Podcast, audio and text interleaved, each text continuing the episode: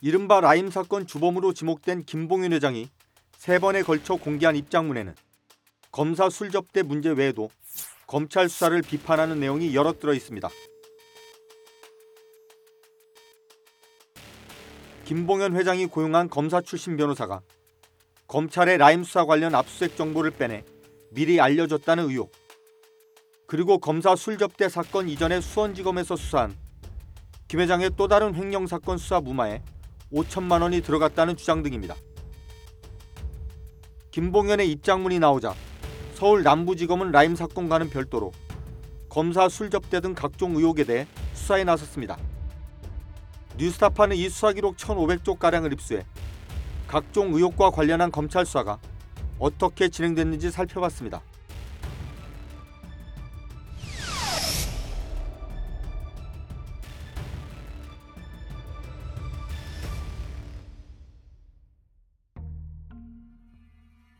김봉현 스타 모빌리티 회장의 검찰 진술 조서입니다. 김 회장은 라임 사건 수사 무마 과정에서 한 검사 출신 변호사를 선임 계약 없이 고용하고 1억 5천만 원을 줬다고 진술했습니다. 진술인의 사건 개요 정리 문건을 보면 5천 지급 후 1억 별도 지급, 계약서 없음이라고 기재되어 있는데 5천만 원, 1억 원은 누가 지급한 것인가요? 이종필이 지급하였습니다. 김 회장은 전직 검찰 수사관의 소개로 이 변호사를 동원했으며 검찰 로비용이었다고 말했습니다. 2019년 8월경 조 전 수사관의 권유로 이종필이 유 변호사를 선임하게 된 경위가 어떻게 되는가요? 이 차장이 유일하게 말을 들어주는 사람이 유 변호사라고 하여 선임하였습니다.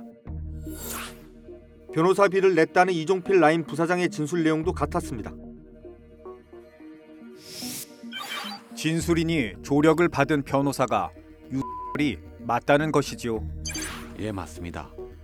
진술인이 선임 계약 없이 1억 5천만 원을 지급하고 조력을 받은 변호사가 맞는가요? 예, 맞습니다. 김 회장과 이 부사장은 이 검사 출신 변호사를 선임한 뒤 어떤 도움을 받았을까? 먼저 김봉윤 회장은 유모 변호사를 선임한 뒤 라임 사건 수사가 더 진행되지 않았다고 주장했습니다. 변호사 선임 후 실제 라임 미공개 사건이 더 진행되지 않았다고 기재한 경위가 어떻게 되는가요? 이 얘기해줘서 알았습니다. 차장 지시사항이라고 부장이 진행하지 말라고 해서 강 검사가 사표까지 낸다고 할 정도로 격분했고 또 유 변호사가 검찰의 압수수색 계획을 사전에 알려줘 이에 대비할 수 있었다고 진술했습니다. 당시 이종필 압수수색 정보 하루 전 유 변호사가 알려줘서 실제로 완벽히 대비함이라고 입장문에 기재한 경위가 어떻게 되는가요? 압수수색 전에 이종필이 저하고 에 있는데 변호사로부터 이종필에게 내일 압수수색 나올 테니 청소해놔라고 연락이 왔고 조으로부터 저한테도 같은 내용의 연락이 왔습니다. 그래서 이종필이 밤 11시 정도에 여의도 사무실로 가서 청소를 하였습니다. 이종필 부사장의 진술도 같았습니다. 유 변호사에게 돈을 주고 며칠 뒤 김봉현 회장으로부터 라임 관련 사건 수사가 중단됐다는 소식을 들었고 유 변호사로부터 검찰의 압수수색 사실을 사전에 통보받고 대비했다는 내용 등입니다. 이렇게 김봉현 회장과 이종필 라임 부사장에게서 같은 내용의 진술이 나왔지만 검찰은 수사 정보 유출, 검사 출신 변호사의 몰래 변론 의혹에 대해 더 이상 수사를 진행하지 않은 것으로 확인됐습니다. 봐주기 수사 의혹이 이는 대목입니다. 취재진은 의혹의 당사자인 검사 출신 유 변호사에게 연락해 입장을 물었습니다. 예, 저 유 변호사님이시죠? 예, 그렇습니다. 네, 안녕하세요. 저는 저 뉴스타파의 한상진 기자라고 하는데요. 예, 예, 저기 라임 사건 관련돼서 좀 예, 저 전화를 드렸습니다. 김봉현 이종필 씨가 그 변호사님을 선임을 한 뒤에 예, 검찰의 압수수색 정보를 뭐 사전에 알려 주셨다 뭐 이런 진술을 한 걸로 저희가 확인이 되는데 김봉 김봉현 씨가 아마 그런 얘기를 처음부터 해- 했죠. 네네 이종필 씨도 검찰 수사에서 같은 주장을 했더라고요. 전화를 직접 받았다고 변호사님께. 아 그건 무슨 통화를 하다가 네네.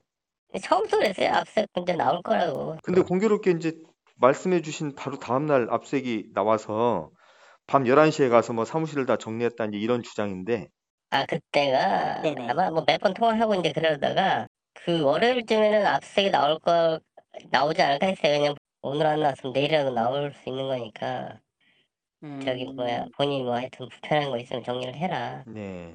뭐 그런 정도 얘기한 거겠 했던 것 같아요. 아, 아니 그러면 뭐 검찰 수사 정보를 사전에 알고 계셨던 건 아니고 그냥 이렇게 공교롭게도 나 자가 맞았다 이제 이런 아 이거는 압수수색은 무, 뭐 무조건 하게 돼 있는 거라 김봉현 씨는 그 변호사님 선임한 뒤에 사건이 제대로 진행이 안 됐고 그것 때문에 강 검사가 굉장히 불같이 화를 내서 뭐 그거 사람들이 또 그럼 그 그거만 얘기 사람이 이런 일도 있었다. 뭐 일종의 무슨 내피셜 비슷한 거 아닌가 싶어요.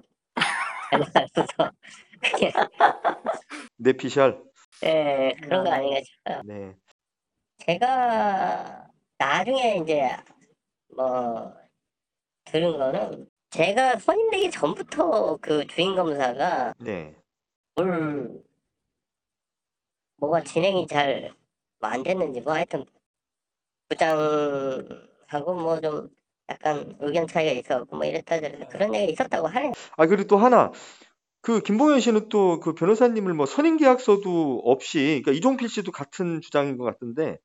아, 선임 계약서도 안 처음에는- 냈고. 선임계도 안 내고 변호를 하셨다고? 그러니까 쉽게 말하면 몰래별로. 처음에는 처음에는 자문 계약을 해, 출발을 해가지고. 근데 이제 본인 뇌물 수수 사건은 선임계 작성 선임 신고 작성을 했죠. 아 그럼 선임계는 바로 내셨어요? 바로 안 내고 이 사람이 도망갔어요 며칠 있다가 예, 예, 압니다. 예. 그러다가 흘러가다가 이제 잡혀와가지고 그때 냈죠. 저기 작년 10월 그 입장문 나와서 뭐 시끄러운 뒤에 예. 이 문제로 검찰 조사를 좀 받으셨어요?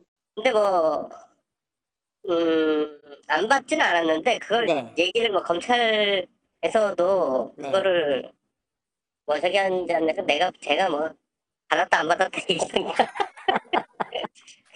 그럼 수임료 받으신 1억 5천 안에는 아까 말씀하셨던 그 법률 자문비까지 다 포함한 금액인가요? 뭐, 그렇다고 봐야겠죠. 근데 향후에 검찰로, 뭐, 나중에 왔을 때 이제 본격적으로 뭔가, 검찰로 곧 오면, 곧은 안 오고 몇, 뭐, 몇 달 후에라도 오면, 네. 그때 이제, 그, 할 거를 미리 예상하고 뭐, 음, 받은 셈이나 마찬가지 네. 않는가 뭐 그런 생각이 들어요. 예. 김봉현 회장의 입장문에는 김 씨가 자신과 관련된 각종 검찰 수사를 무마하기 위해 검찰 주변에 전방위로 돈을 뿌렸다는 내용도 등장합니다. 2019년 수원지검이 수사에 나선 이른바 수원역의 횡령 사건 무마 과정에서 5천만 원을 뿌렸다는 주장도 그중 하나입니다. 수원역의 횡령 사건은 김봉현 회장이 라인펀드 자금이 투입된 수원역에게서 240억 원이 넘는 돈을 빼돌린 혐의로 체포돼 구속된 사건을 말합니다. 취재진은 수사 기록에서 김 회장이 주장하는 수사 무마 과정을 확인해 봤습니다. 먼저 지난해 10월 28일 작성된 김봉현 회장의 진술 조서. 그는 수사 무마 로비를 위해 수원지검장 친형의 해외 도피를 도운 인물에게 돈을 줬다고 진술했습니다.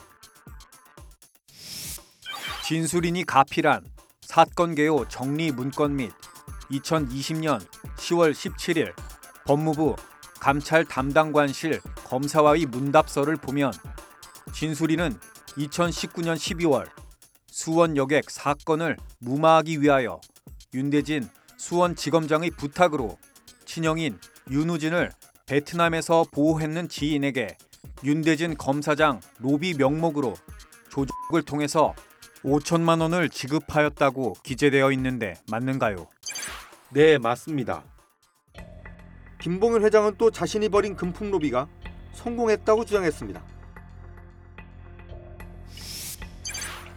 이 윤대진 검사장 형을 보호해 준 지인 부탁을 거절하기 어려우므로 지인에게 돈을 주고 지검장에게 직접 로비를 하겠다고 하면서 5천만 원을 요구했습니다.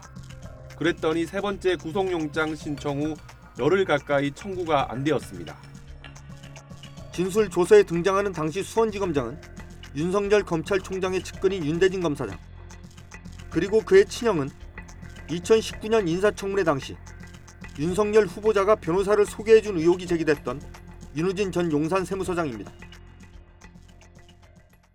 김봉현의 검찰 진술에 따르면 윤우진의 해외 도피를 도와준 인물을 통해 윤대진 수원지검장에게 수원 여객 사건 수사 음모 로비를 하려고 했다는 겁니다. 2012년 뇌물수수 혐의로 경찰 수사를 받던 도중 해외로 도피했던 윤 전 세무서장은 지난해 10월 추미애 법무부 장관이 수사 지휘권을 발동하면서 다시 검찰 수사를 받고 있습니다.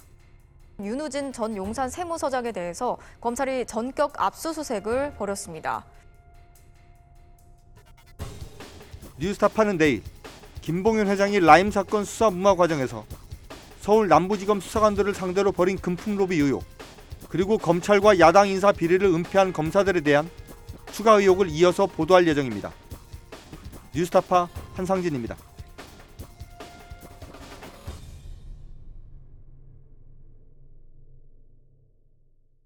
내 목숨을 걸어서라도 지키려고 하는 것은 국가가 아니야. 난 분명히 소위 애국 이런 것이 아니야. 진실이야.